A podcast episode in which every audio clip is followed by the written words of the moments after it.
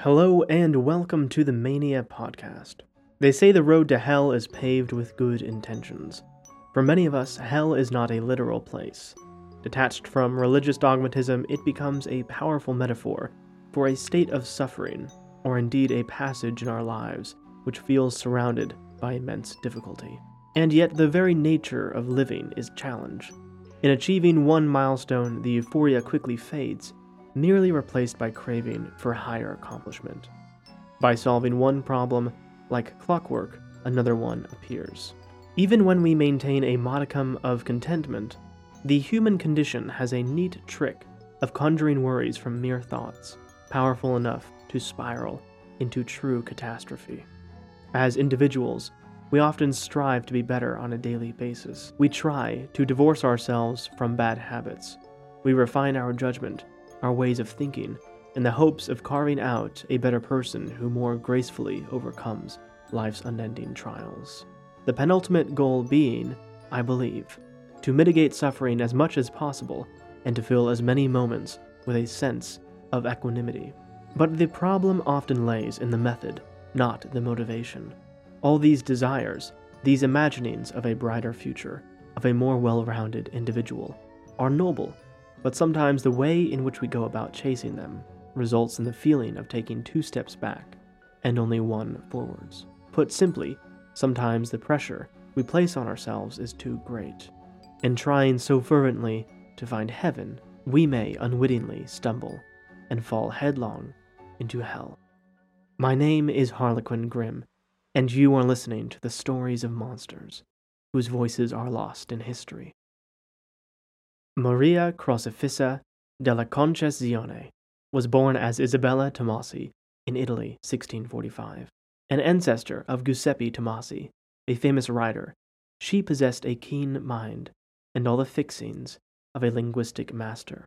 She arrived at the island of Sicily at the young age of fifteen. Already she had decided to devote her life to God, and so entered the Benedictine convent, baptized soon after. With an amiable personality, she got on well enough with the other nuns, becoming an active participant in all the daily rituals of monastic life.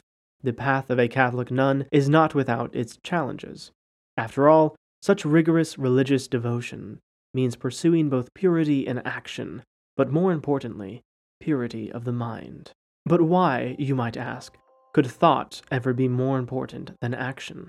And that is precisely for the same reason that an artist needs substance just as much as technical ability. For the same reason that, in moments of disaster, what separates the level headed from the panicked is simply the ability to manage one's thoughts. But the inverse is also true. For every unpure thought, Sister Maria chastised herself.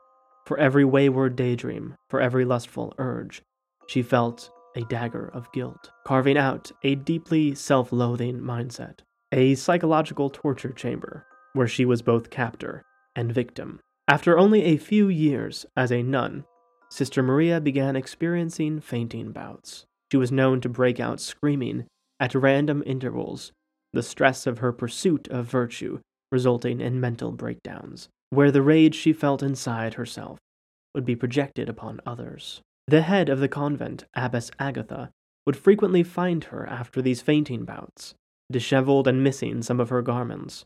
As to where Sister Maria was found, well, it would be in all the unlikeliest of places in her own cell, in the chapel, in the courtyard beside the living quarters. Most often, she was found in the garden, with soil on her knees and dirt upon her face. At first, Abbess Agatha had stern words for the sister, but it quickly became apparent that Maria's explosive anger and fainting were a condition perhaps beyond her control. More disconcerting still was the fact that Sister Maria had no recollection of where the time had gone after losing consciousness, how she'd ended up where she did, or indeed the poisonous things she screamed beforehand. It was the summer of August 1676. The hot, dry air was finishing off the wilt of the carnations blooming in the garden. In the mornings, gentle winds carried their rosy aroma, their petals tremulous amongst the other flowers shivering in the garden. Carnations, in all their morbid beauty, held the color of cadavers whose edges are steeped in scarlet. that bright contrast, like the very thin line between temptation and sin. One afternoon, the church's nuns began to murmur amongst themselves after choir, realizing that both the Sister Maria and Sister Greta hadn't been in attendance. Abbess Agatha, with stern lines of thought wrought on her face, didn't think much of Maria's absence. In all likelihood, it would be due to her condition. But what of the other nun? Greta, a woman nearly ten years older than Maria in her early twenties, was loath to miss out on her duties. Such behavior was highly atypical. The strings of some greater disturbance were being plucked. Gathering up the robes of her habit, Agatha made for the convent gardens, while the other nuns slowly funneled out of the church. It was nearly dusk, and the great steeple's bell was tolling, a trembling din that pursued Agatha as she unlatched the rusted iron gate into the gardens. And there was Maria, just then coming to, with sleepy eyes, the dark curling rivulets of her raven black hair falling about her naked chest. Her tunic had been pushed down about her waist. The white cotton headpiece, her coif, was trampled on the ground, spotted with blood. Agatha gathered Maria up, covering her exposed chest, guiding her to the infirmary. In a weakened state, Maria mumbled that the blood on her coif was her own, and though there were scratches on her forearms from rummaging in the thorn bushes, none were deep enough to produce the thick, crimson droplets. Settled into a bed in the infirmary, Maria quickly fell into a deep repose. The last gilded wisps of sunset fell on the graceful lines of Maria's vigorous olive complexion. Her lips carried that rich hue, not at all unlike the substance found on her garments. Agatha stood over her, thumb and forefinger working through her rosary as she took stock of her sister's bizarre condition. Days went by. Sister Greta had disappeared, vanished like a phantom caught in sunlight. Sisters had deserted the convent before, but Greta wasn't the type. Stranger still, what few possessions she had in her cell were still there. All were undisturbed, except for her Bible, which had several pages torn from it. As the end of August wore on, Agatha kept a keen eye on Maria. She hadn't told the other nuns about the blood she'd found on her clothes, nor that Maria was half naked when she was discovered. In an environment where choir is the height of activity and entertainment, such rumors would spread faster than ticks on a stray dog. But in the gleam of Maria's smoldering mahogany eyes, Agatha thought she detected a glint of mischief beneath a veil of innocence, wearing perilously thin. Even still, it seemed to be a force perhaps beyond Maria's cognizance, something lurking within her. Indeed, what were the inner workings of Maria's mind? A fever dream of visions. In them she sees coarse black fur, a pair of ebony horns, their ribbed edges nudging against her palm as she pets them. And what is on her hand? A thick, shining fluid that bears no color in the darkness. But she recognizes the smell. She knows it when it flows from her own body. She sees a head, a floating head. The nub of its spine is perched atop a post on a piece of farmland in the dead of night. It is without a body. The eyes watch her with a muted horror, frozen in a half lidded scream. She reaches out to grasp it by the hair. Maria! Maria! Agatha pulled the delirious sister from yet another fainting spell. Only now that word failed to describe it. These episodes were nearing on psychosis. It was night. The torches in the open halls of the convent fluttered from the midsummer gusts, wafting through the windowless apertures in the walls. Agatha grasped one of the torches and freed it from its sconce, lowering it to cast light on Maria's face, wearing that curious look of bewilderment and shame as she always did when she found her. Unlike the other instances, Maria was without a scrap of clothing. Agatha turned her eyes away, the torchlight undulating umber fingers across her body. Maria looked up at her, yearning for an explanation, yet there was a hint of contrition in her eyes, a knowing that she wouldn't admit. Hoisting her up off the floor, Agatha shouldered the bulk of Maria's weight, as she admitted she was too dizzy to stand on her own. The torch purred in that unholy silence. There were small marks on Maria's body. Agatha ran her fingers along them. Soot streaked her legs and feet. Come along then, child. Back to the infirmary, Agatha said. Maria nodded, beginning to weep gently. What is it, child? Agatha asked. I fear I'm hearing voices, Maria confessed. Voices so foul and terrible that cannot be quieted. It is just the heat, child. These sleepless nights, they are getting to us all. The abbess reassured her. Laying her down to rest once more, the abbess pushed a rosary into Maria's hand. Retrieving a habit from the sister's cell, she laid it beside the bed. I'll fetch the nurse, Agatha said. But when the abbess arrived at Nurse Bianca's cell, she found only a bed with disheveled covers, and the remnants of her crucifix upon the floor, its silver chain in three pieces, missing the pendant. By the time Agatha made it back to the infirmary, her determined steps echoing in the empty halls, Maria was fast asleep, her brows furrowed in some worrisome dream.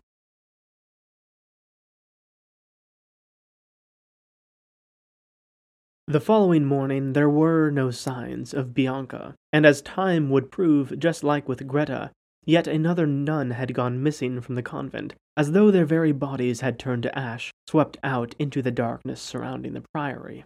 Agatha alerted the city guards immediately, but the men of the Night's Watch were notoriously unorganized, governed loosely, and had a propensity to shirk their nocturnal duties on the city's dime. As the next handful of days rolled on, no news broke of Bianca nor Greta.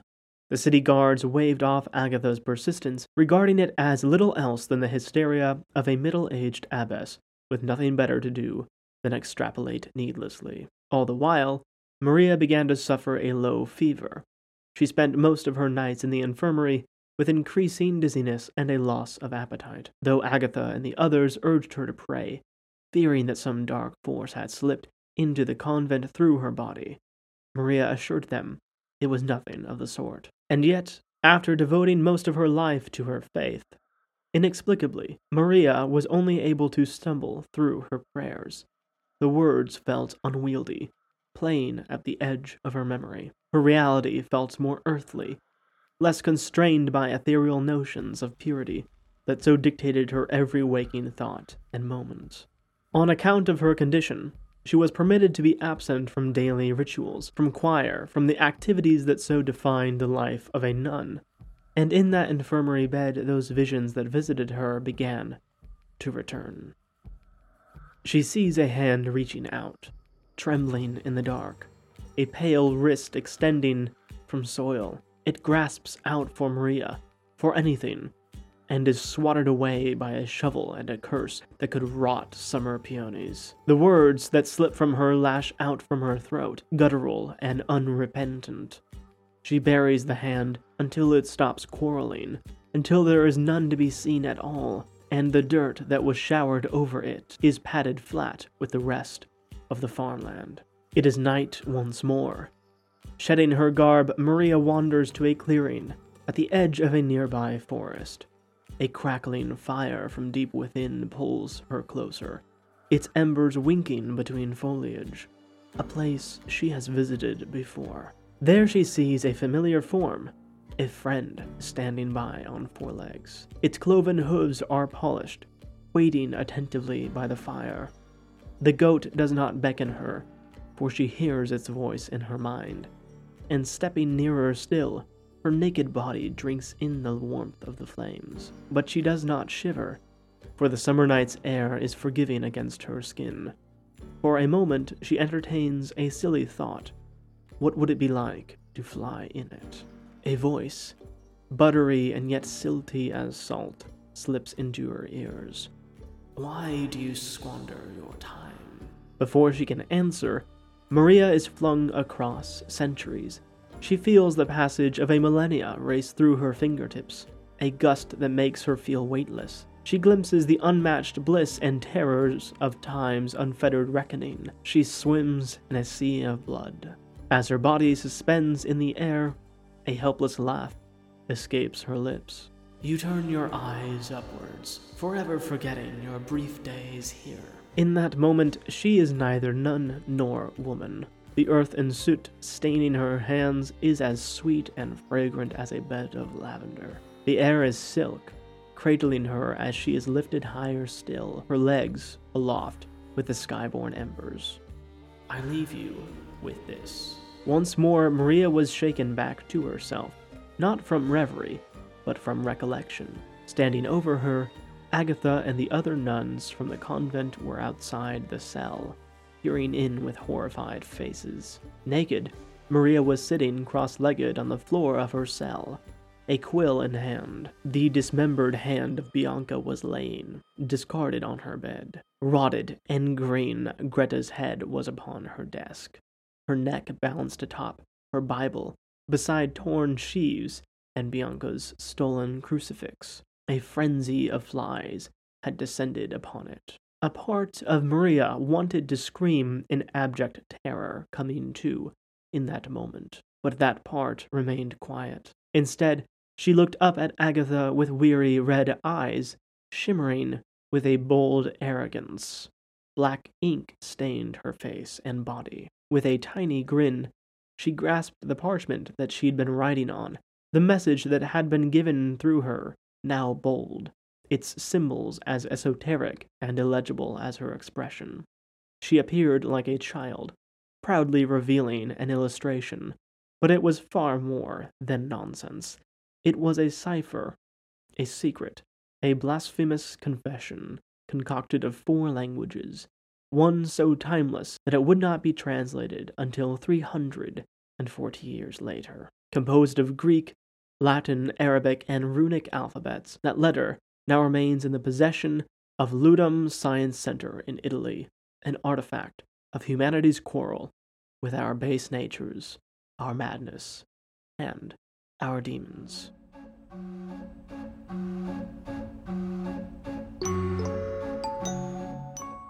Thank you for joining me for this dark tale. In this part of the episode, we discuss what was true and what, if anything, was fictionalized for the sake of the narrative. But before we continue, allow me to thank the sponsors of this show. You. Mania is entirely independent and listener funded. So, if you find these stories meaningful or enjoy them, please consider contributing a subscription to patreon.com forward slash harlequin Grimm. Patrons receive exclusive content and lots of goodies from the Grimm family. Now back to the show. It has been quite a while since I fictionalized a story to such an extent. More often than not, I like letting history speak for itself. I just feel it is more powerful that way. But with regards to Sister Maria's story, if I hadn't put in several characters, if I hadn't embellished it with the murders, we would really be left with a curious anecdote that could probably be told in just several minutes without being felt with any real significance. So let's talk first about the artifact. It's true that this artifact was allegedly written by a nun who was possessed. Sister Maria was a real person. It is another thing to actually assert that she was possessed by the devil, or even the fact that the devil himself even exists. However, she was found in her cell, sitting cross legged, covered in ink, truly driven to madness, and this document, more extraordinary than anything else, really wouldn't be translated for nearly 400 years. It was only in 2017 that it was actually finally deciphered. Of course, we could assume that the devil somehow wormed his way into Sister Maria's body, gave her the linguistic competence to write this cipher, or we could admit that Sister Maria had a firm grasp on these languages. As a nun, she had more than enough time to study them. It would make sense that she knew them given her studies. Just as well, considering the immense mental stress and pressure that she was under in such an environment in a life of devotion, it was thought that perhaps she had schizophrenia or was predisposed to mental illness. And this environment, the pressure, sparked a bout of psychosis and perhaps she really was listening to voices in her head telling her to write down certain things. As to the actual contents within the letter, it isn't anything too remarkable or off the beaten path from something that would come from somebody who was supposedly possessed by demons or the devil. It rejects the Trinity, it claims that God does not exist, it urges nuns and other religious people to stop praying and wasting their time thinking about the afterlife, and it claims that Satan is the one true deity. In my opinion, this is Sister Maria's personal struggle with her faith, her devotion, and the pain of remaining so pious, so chaste, and so careful with her thoughts and actions. In such an environment, we can only imagine the kind of stress she is going through, constantly analyzing her thoughts, safeguarding her words, and being afraid so much as to think sinful things. Of course, the murders did not happen. Sister Maria was not a killer. She was not even a criminal but she was predisposed to having these manic bouts where she would shout or be incredibly angry at people. She did have fainting spells, and she did exhibit that very strange climatic behavior of writing this incredibly complex cipher that is actually very impressive that wouldn't be translated for centuries. So, of course, that leaves it to the listener to decide was some foul force at play, or perhaps just as sinister, there's some concoction of the human psyche quarreling against itself, vying for power over Sister Maria's hands. I leave it to you. Thank you once again for joining me for the Mania podcast. My name is Harlequin Grimm, and as ever, the theater is open to you.